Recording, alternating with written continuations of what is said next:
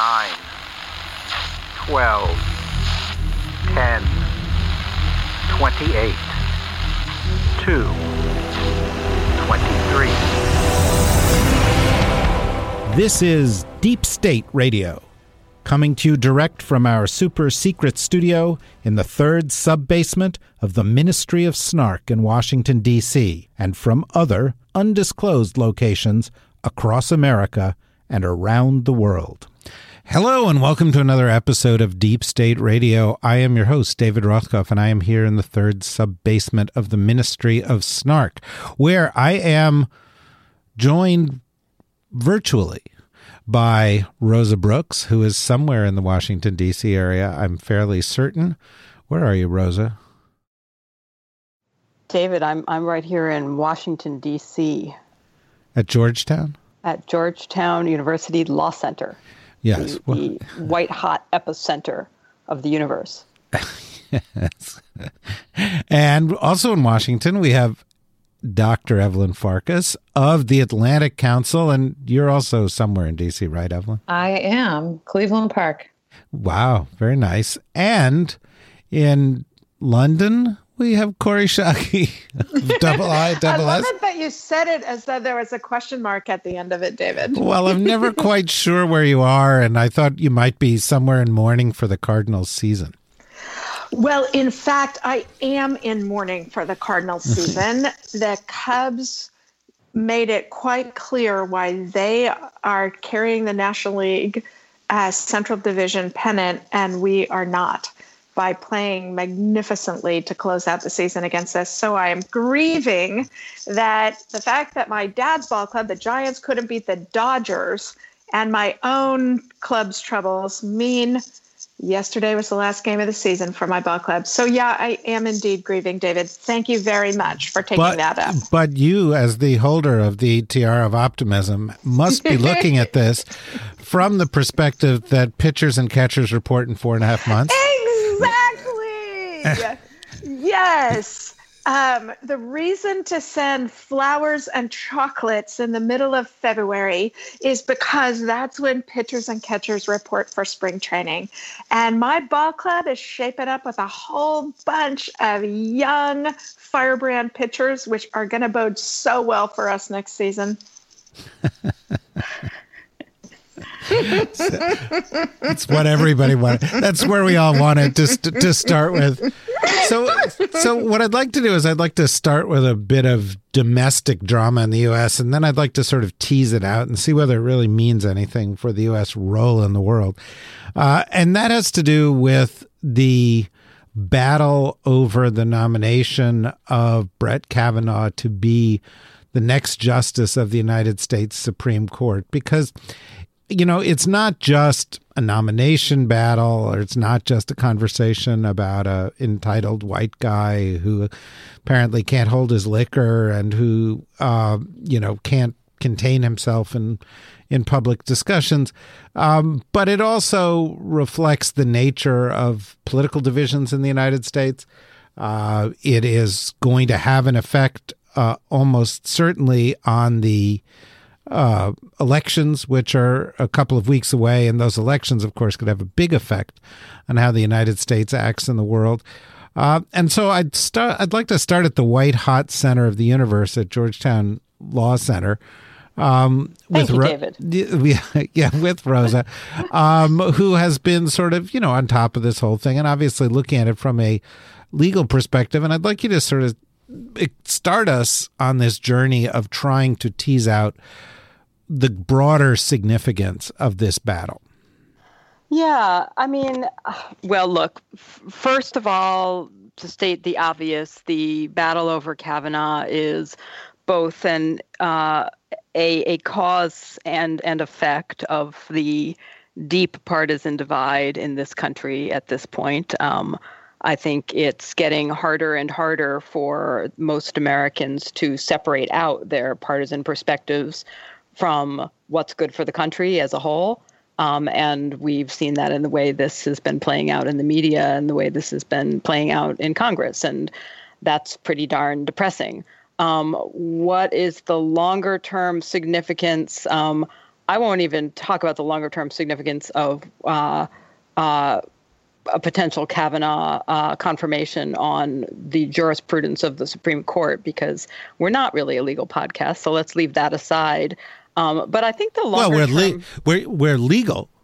we're, we're legal. You don't mean we're an illegal podcast. We're a totally lawful podcast. Yeah, we're lawful. and yet and yet uh, no i mean i mean we could go on at, at great length and i don't think this is the probably this is not the right podcast to talk about the the implications of, of kavanaugh's judicial philosophy for for the supreme court um, i think you know it's been said it will you know it will alter the court for 20 30 years to come um, and you know cementing in many ways a, a partisan divide on the court itself it will have pretty negative consequences, I think, for the court's legitimacy, which is already uh, in some jeopardy. But I, I, think, to me, the the sort of broader ramifications of this, um, which which which do affect America America's role in the world and American foreign policy and America's influence around the world, um, is that we have always taken enormous pride in setting an example of democracy for the rest of the world, one that other states should try to emulate. And we're not looking that good right now. Um, and it, it's not just that we are presenting the unseemly spectacle of everybody screaming at everybody else. Um, I think it goes beyond that. Um, the the uh, think about the sort of structural pieces of this. We now have a situation in which, because of the nature of the Supreme Court confirmation process, it's it's the U.S. Senate that confirms Supreme Court nominees. Uh, our Constitution uh, contains, among other profoundly anti-democratic provisions, uh, a provision saying that every state, regardless of the size of its population, every single one of America's states gets the same number of senators. So Wyoming gets the same number of senators uh, as California or New York or Texas, right? Um, and given the nature of American demographics, one of the things that that has done has is that it has sort of permanently tilted the Senate uh, towards a whiter, older, and more rural population than than exists in the country at large. Uh, so we have a body of individuals who are about to vote on Kavanaugh uh, who represent essentially a dwindling share of the U.S. population and who are now in a position to put into place a Supreme Court justice who will probably be there for the next 30 to 40 years, uh, making decisions that will affect all Americans. And and to to give a little bit more more clarity to just what the gap is between uh, demography and the the current U.S. Senate. Um, a CNN analysis a couple months ago found that um, if, uh, let's see, let me see if I can find you the exact numbers here. Um, if every single Republican in the Senate votes for Kavanaugh and every single Democrat votes against Kavanaugh, uh, Kavanaugh will be confirmed, given given that Republicans have uh, more senators than Democrats. But the but the the minority of senators who would be voting no, if it's a strict party line vote, will represent 30 to 40 million more Americans than the senators who vote yes. Uh, and that's because each two each senator, you know, if you're if you're the senator in Wyoming, each senator for Wyoming represents under 300,000 people. If you're the senator for California, each senator for California represents. Uh, uh, well, somebody's going to have to figure that out based on the population of California, but it's it's you know 20 or so times more than uh, it's almost 20 million people per senator uh, for California. Um, and so, what does that mean? What does that mean that we have this sort of profoundly anti democratic body at this point that is overrepresenting one demographic uh, and having results that will affect America for generations? You know, I think it becomes harder and harder for us to be a model to anybody else. And, and actually, we're seeing that. There was a study a couple of years ago of the degree to which states that modify their own constitutions or adopt new constitutions use the US Constitution as a model. And it found that for most of the last century, many states used the US Constitution as a model, but for the last few decades, fewer and fewer are doing so. Partly because I think they've seen that our Constitution, in all kinds of ways, is actually becoming a, a sort of crippling force in American politics. So, that I think you know, it's really hard to know how that plays out in the next decade or two. But I think part of our dwindling global influence is that we we we have less and less ability to credibly say, "Hey, world, look at us. We got this one right," because we so manifestly seem to have this one wrong. Well, let me pick up on that. I was going to go to Evelyn, but let me go to Kori first, and then I'll come back to Evelyn because, um, you, you know, Kori, the data that that uh, Rosa's talking about, if you project it out 20 years from now, you end up with something like um, 30% of the population having 68 seats in the Senate and 70% of the population having the rest. That's not only making the country more conservative and less democratic, as Rosa points out, but it tends to be those red states tend to be a little bit more isolationist, a little bit more xenophobic. They're, you know, they're a little bit less tolerant. It's just the nature of things that when people are in cities that are diverse, they grow comfortable with diversity. And when they're in places that are less diverse, they become uh, less comfortable with it. And we're about to go into a period where the upper house of the United States Congress is more wary of the rest of the world um, than than the the vast majority of the country. Yes. Um, you know, I was gnashing my teeth as my dear friend Rosa was talking uh, because. That's not good for uh, your teeth, by the way. I disagree with her on this one, although I I cede you the point that it has at the moment the foreign policy consequences of of the Senate being less. Uh, supportive of engagement in the world. But that's not always the Senate's position, and it may not be the Senate's position even as it represents more and more rural states. I think the main reason I was gnashing my teeth, though, was that it's it's not new that the United States Senate overrepresents small states. Um, and it was designed for that purpose. So I struggle with two things. First, uh, tell me how we get a different constitutional system that the states overrepresented in the Senate agree to give that up in order to better make what the House of Representatives is designed to do, which is represent people by population as opposed to by state. That is, you are you to make the changes you and Rosa seem to be suggesting, you would have to neuter what the Senate was designed to do as a balance to the House, which is make small states or smally populated uh, states feel safe blended in with big cities and big states. And so, as a practical matter, I don't see how you ever get to that change. But moreover, that's the system was designed that way for a reason, which is to balance big and small.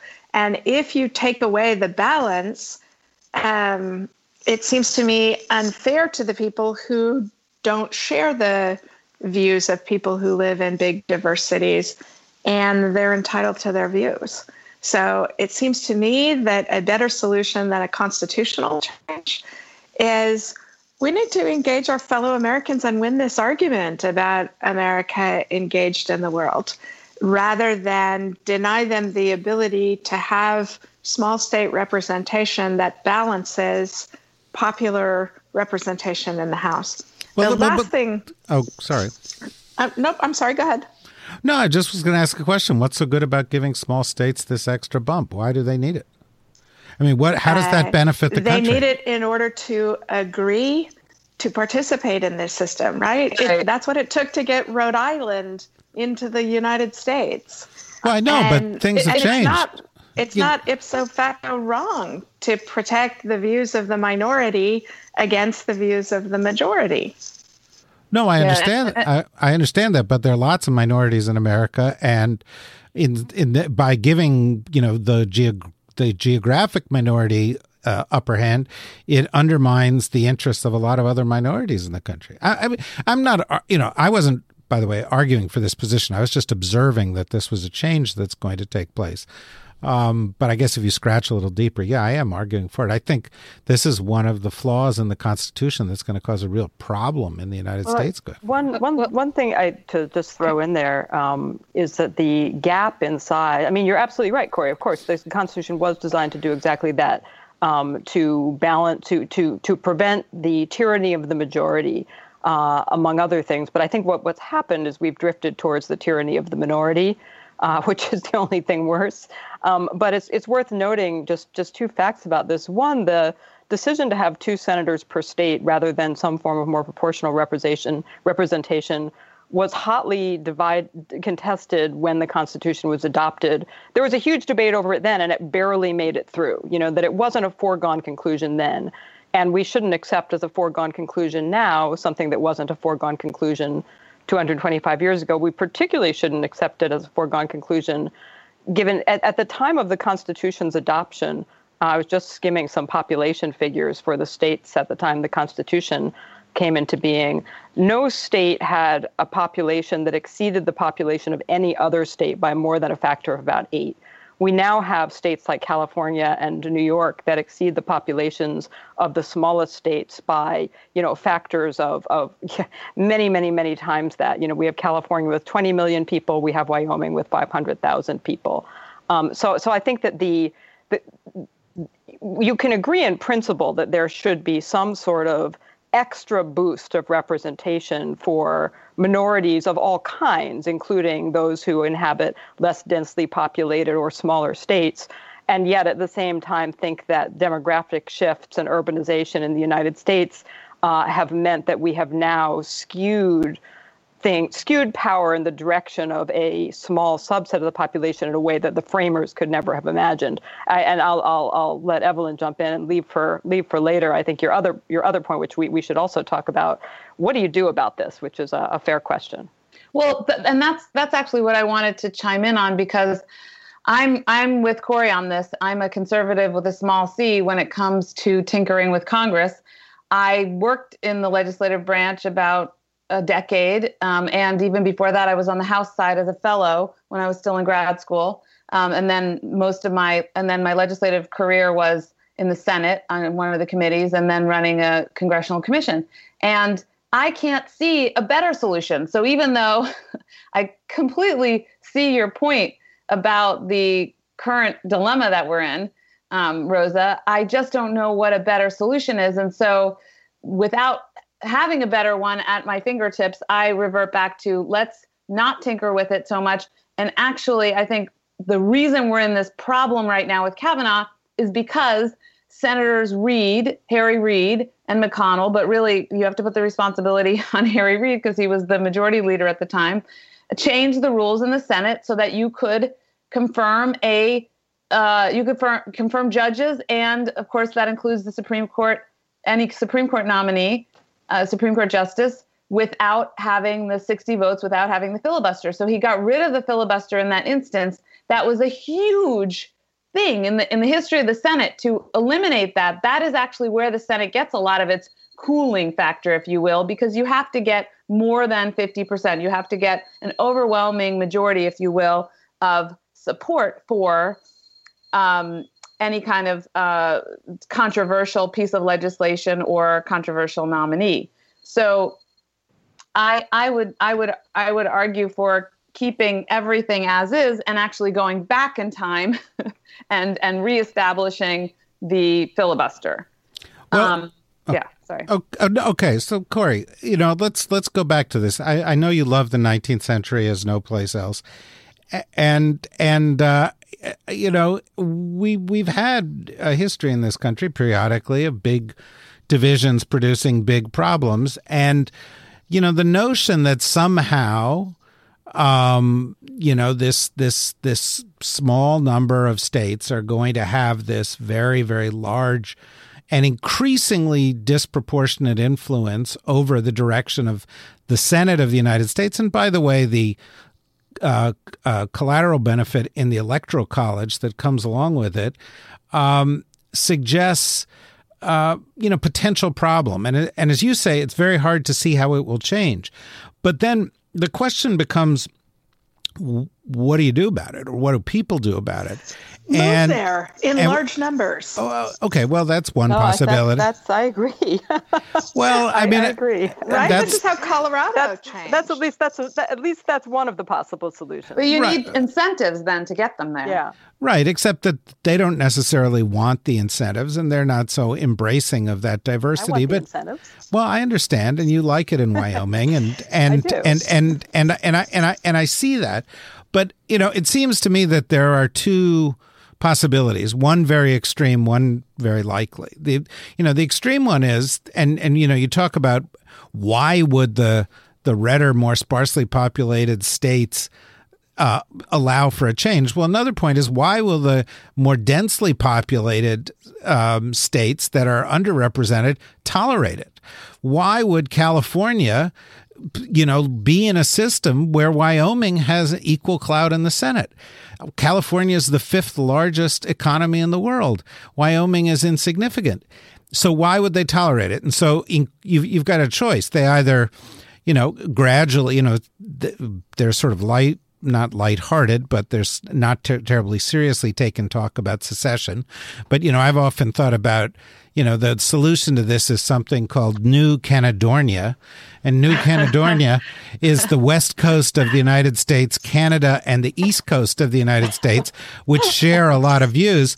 And, wait a minute, wait a minute. Can we can can we have parts of Florida too? That's the East Coast. No! Yeah. Wait, hold on. if we're going to gerrymander our own new country, I want to get to pick the best real estate for it.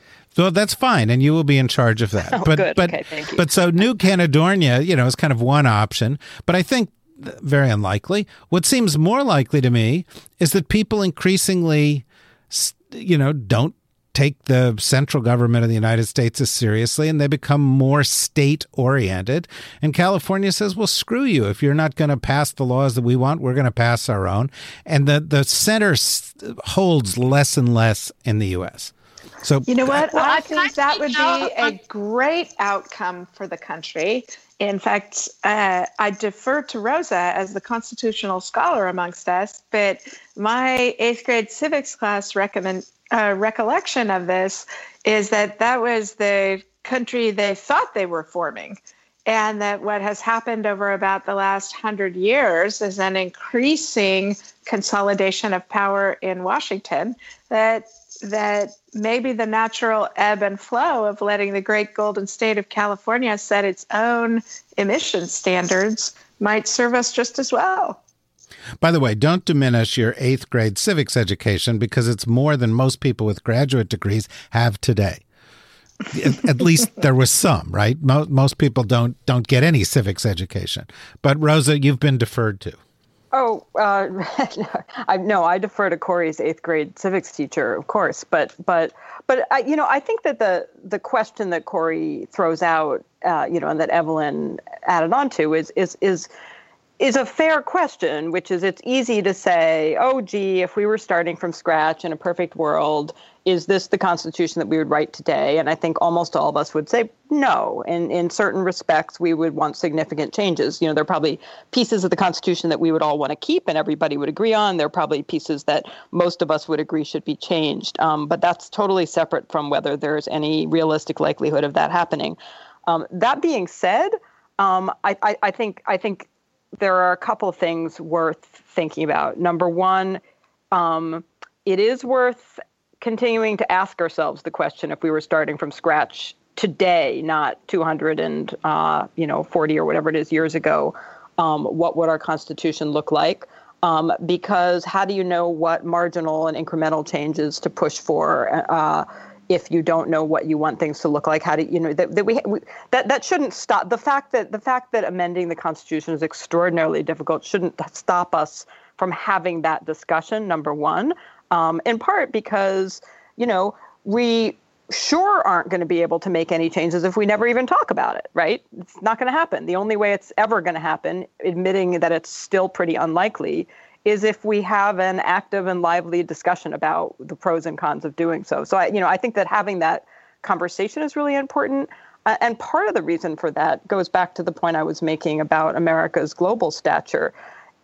Take take ourselves out of our American shoes. You know, imagine looking at the state of American democracy from from the eyes of some objective observer uh, who thinks about the fairness of electoral systems, who thinks about the fairness of different types of representation systems, we would look horrible. We're a disaster and we're getting worse. You know, for some of the you know some of the reasons that I said that a system that that may have made sense in the beginning makes less and less sense now. A system that may make sense when the biggest state is 10 times bigger than the smallest state stops making sense when the biggest state is 40 times bigger than the smallest state.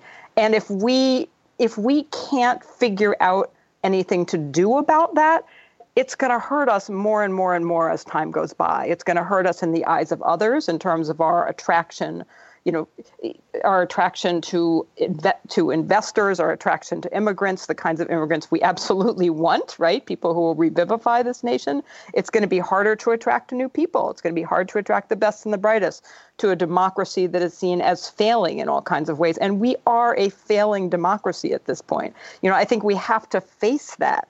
You know, that doesn't mean that there is some magic, easy solution. Partly again, because of our Constitution, we're locked into not having any easy solutions. Um, but I, I don't think we should underestimate how devastating this is going to be if we can't find some way to mitigate the ongoing impact of the sort of structural imbalances created by our constitutional system. You know, the, the, the last time those structural imbalances got this bad, we had a civil war. That and we changed the constitution. That was not a great way to do it, right? You know, that was a pretty miserable way to do it that caused untold pain to lots and lots of human beings across the country. We ended up with a constitution that I think most people would say was better than what we started with pre-Civil War, you know, thanks to the 13th, 14th and 15th amendments. But we only got there after a devastating civil conflict. Um, that can happen. You know, I, I and I think that the road that we are on right now is a road that leads us closer and closer to some sort of devastating future conflict. I don't think that's inevitable. I don't think that's desirable. You know, but I think if we can't start trying to think of mitigation mechanisms, whether it's are there amendments that would be feasible, maybe ones that don't take effect until 30 years from now that give people some time to adapt, you know, maybe et cetera.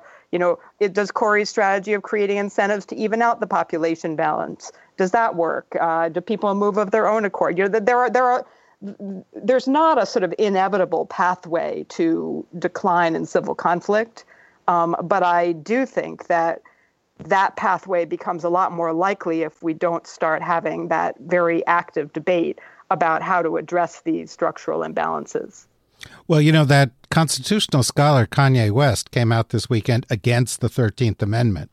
He subsequently oh, amended yeah, that well. and and and uh, somebody said, needs to talk to his eighth grade civics teacher. Yes, indeed. Yeah, well, you know, Kim has given him a lot of good advice. But in any event, uh, wait, you know, wait, can I just add one thing to the list, David, before we move on? Um, please, statehood for Washington D.C. and Puerto Rico. Yeah, well, the Republican Party will go for that. Um, I know. I know, but I mean, if we're talking about hard problems that need to be solved, that need to be examined by scholars and politicians, we need to add those two into the mix. Yeah. It's true. I, I, I, I, as a, as a resident of Washington D.C., I. I, but it, but in, and in the meantime, I you know I would I would make a plea to all the Republican senators who I know are listening avidly to this podcast, looking for guidance on on how to vote on Kavanaugh. You know, and I would say guys, you're you you represent a a minority of this country. Um, don't vote for to confirm a candidate who is so divisive and who is opposed by a a simple majority of this country. You got other people. It doesn't have to be this guy. You know, find one of the other people who will well, not so divisive. But President Trump may think it needs to be this guy because of his view on executive power. Indeed. Well, let's let's set that aside for a second. This is a this is a you know a foreign policy, national security primarily oriented podcast, and you used a word in your um, last analysis there, Rosa, which is really significant in a foreign policy context, and that was attraction. You know, uh, Joe Nye in his discussion. Uh, you, you, you were talking. Yes, you say we what lose. I say? You you say we lose the uh, power of attraction that we've got when our system breaks down. I didn't know that that was a foreign policy word. Right. Well, Kori will tell you that in Joe Nye's seminal work on soft power, he talk describes it as, you know, uh, the power of attraction, the power of our system to attract, the power of us. I just think that when we're talking about a candidate for the Supreme Court who's been accused of sexual assault, we should leave attraction out of it, David. Well, I don't think it plays any role in it in either event, but but I get your point. But Kori, you know, as as we look to this, as we look to the world, and as we look to what Rose is describing as a kind of critical set of problems for the U.S. and the U.S. system, is there another system out there that you think is gaining attraction for the rest of the world? uh, parliamentary democracies, where you actually have to make coalition governments, where you agree in the formation of a government uh, what the policy implications of joining will be, and it's binding on the members. See what happens? She goes to England, and the next thing you know, Yeah. ah, but actually, England's a terrible example of it because they, for the most part, don't have a multi-party government. Uh, I was thinking more of Denmark or the Netherlands or countries where you have to negotiate a binding policy uh, set of agreements. Um, the Chinese are trying to make a lot of noise about how they're the real model and they're the real upholding of the international order. And I think that's not going to work out as well as Xi Jinping hopes it will for a couple of reasons. Uh, first, their actions don't reassure, especially their immediate neighbors, of their beneficent purposes. Uh, and second, you know, we're engaged in the great test of Hegel's theory that as people grow more prosperous, they become more demanding political consumers. And I, my own guess is that that is happening in China as well as happening in other places. So the same kinds of challenges that free societies have to reach consensus. I think authoritarian societies, as they move up the income chain, are going to be faced with too. The last thing I will say, though, is because I cannot resist, uh, for most of the 19th and 20th centuries, at least, the United States was not nearly the shining city on the hill that we think of ourselves as. And so while I share Rosa's conclusion that the disgraceful spectacle of my fellow Republicans' behavior in trying to force through the Kavanaugh confirmation um, is bad for America's standing in the world, my comfort is that you know, in 1956, when the 101st Airborne was forcibly integrating schools in the American South, or 1973 during the Vietnam War, or the Bork confirmation hearings, Fair point. Um, there are a lot of lows. Yes, that's and, true. And very often, yeah, not to mention the Civil War. Yeah, The yeah, Civil which- War with the- saving grace yeah. uh, is that we still get some stuff right and and we need to fix stuff where we can and we need to not let the president or the congress's voices be the only voices that people hear from americans Well, no, that's a very Yep. important. That's a very important point, a very important perspective. Uh, I can't help, um, in the in the context of this discussion of the power of attraction, Evelyn, to bring up the recent burgeoning love affair between the president of the United States and uh, Kim Jong Un. When the president this weekend. Do we have Wh- to? when the president this weekend said that he had fallen in love with Kim Jong Un, I mean, you know, you can barely imagine that this stuff is really, really happening. But he said we exchanged letters, and I think we fell in love. You know, maybe maybe it's not just us.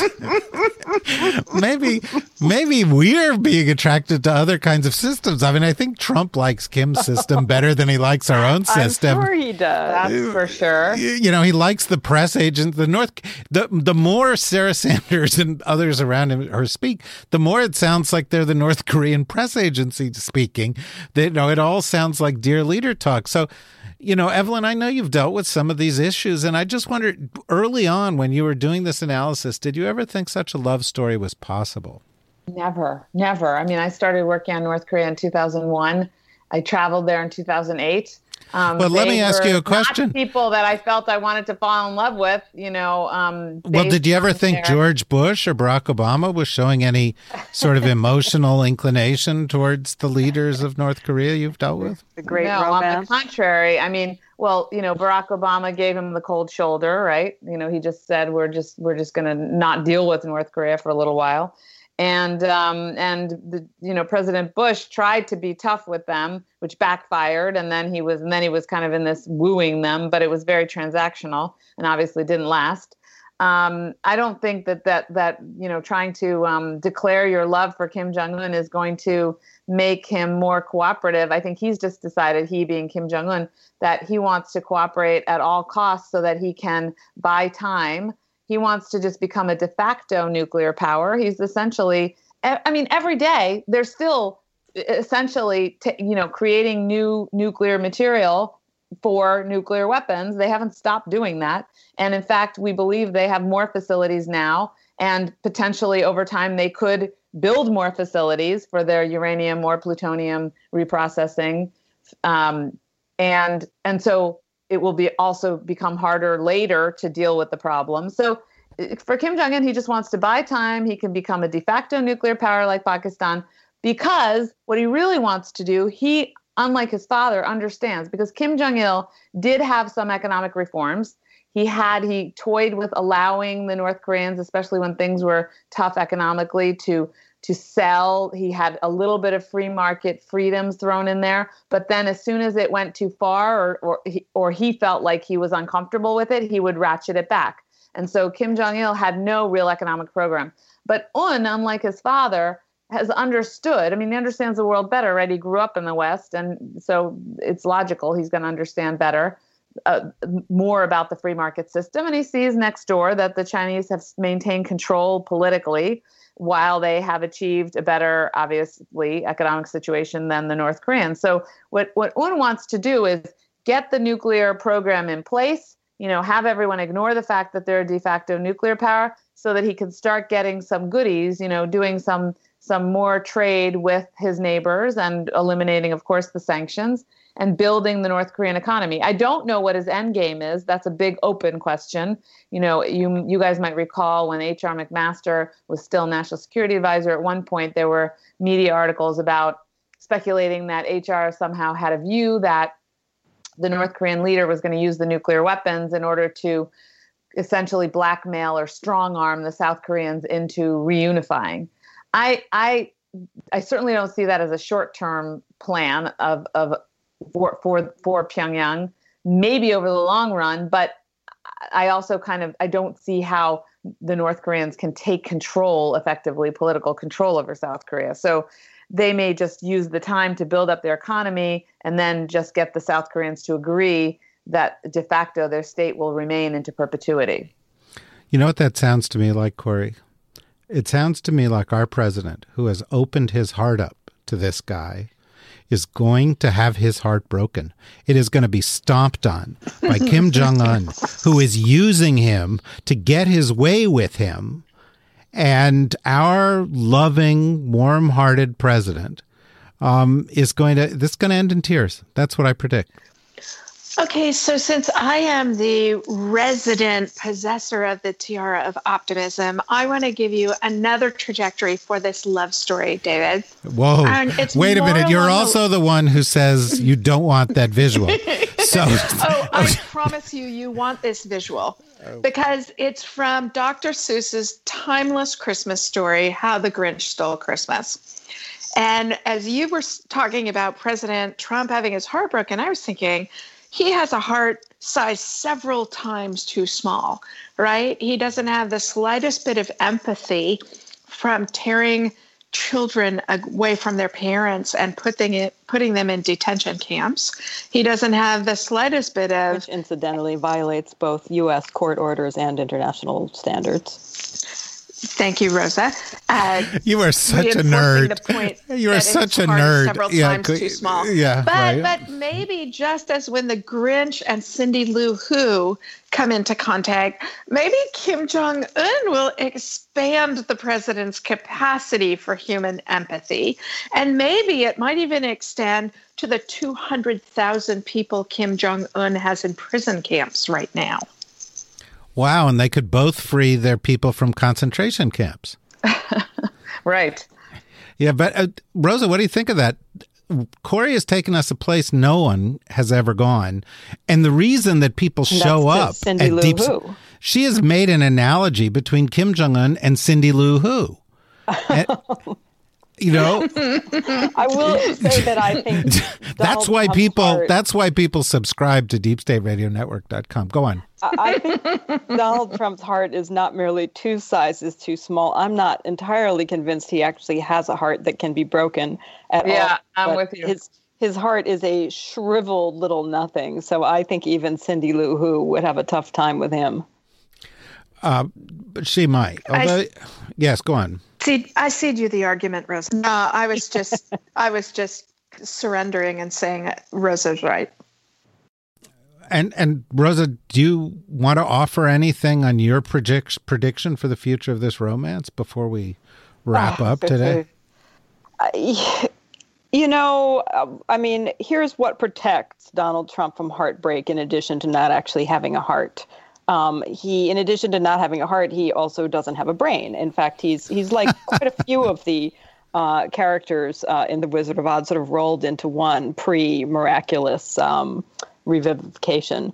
Um, you know, he he he's so Im- impervious to actual reality that it doesn't make any difference. I mean, Kim Jong Un could could you know actually lob a nuclear missile in the direction of the United States, and I still think that if Trump if Trump thought it was politically convenient to say that everything is going great and he's in love and they're all in love and and you know he'll keep saying it. So uh, if you have no interest in reality, your your even if you have a heart, your heart cannot be broken. Wow. Now there that is advice advice for the lovelorn from Rosa Brooks. That's You're a poet. the, the the thorny crown of entropy speaks to the love of the world and if, if you're totally disconnected from reality you can be happy all the time is that roughly what you're saying Pretty much. yeah well that's uh, something to hang your hats on there folks and that's the place where we're going to hang our hats on this last uh, uh, moment of this episode of deep state radio. I encourage all of you who have not gone to go to deepstateradionetwork.com look at the site look at the new features.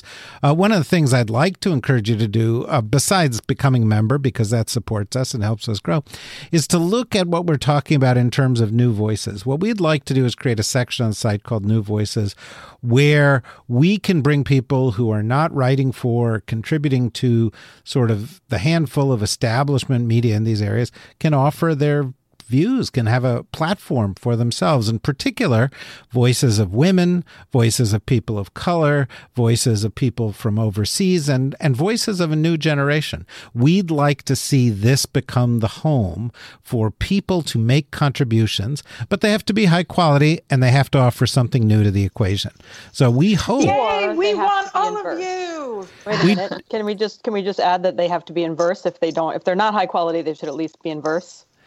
I hadn't really thought of that but No, because bad verse is Come a scourge. bad verse is a scourge rosa you should All right, know good that verse. Okay, good verse. If something's in good verse, we will give it serious consideration. And so we will take your articles, suggestions for little audio uh, uh, op eds, but also limericks, No, no sonnets. limericks, Limerick. Evelyn. I do not want those visuals. We will send all the limericks directly to Kori. um, the, the British love limericks, by the way. They that, that's really kind of their thing. Anyway, um, we, we, you know, on a serious note, we think there's a lot of people who've got great things to say who don't have a place to say them. And so, what we want to do is create that platform and make the Deep State Radio Network be really the Deep State Radio community and a different kind of a conversation. So, please join us for that. Go to the site, sign up, support us, but also write something. Thank you very much. Thank you, Rosa. Thank you, Evelyn. Thank you, Kori. And everybody come back soon because we got stuff going on here all week long. Deep State Radio is a production of the Deep State Radio Network, a division of TRG Interactive Media. Our podcast today was produced in cooperation with Goat Rodeo Productions and was supervised by Ian Enright. Join us again for another episode of Deep State Radio. If you don't, we know where to find you. Can I just say, I know I say this all the time, but I love you guys. and we love you too, Kori.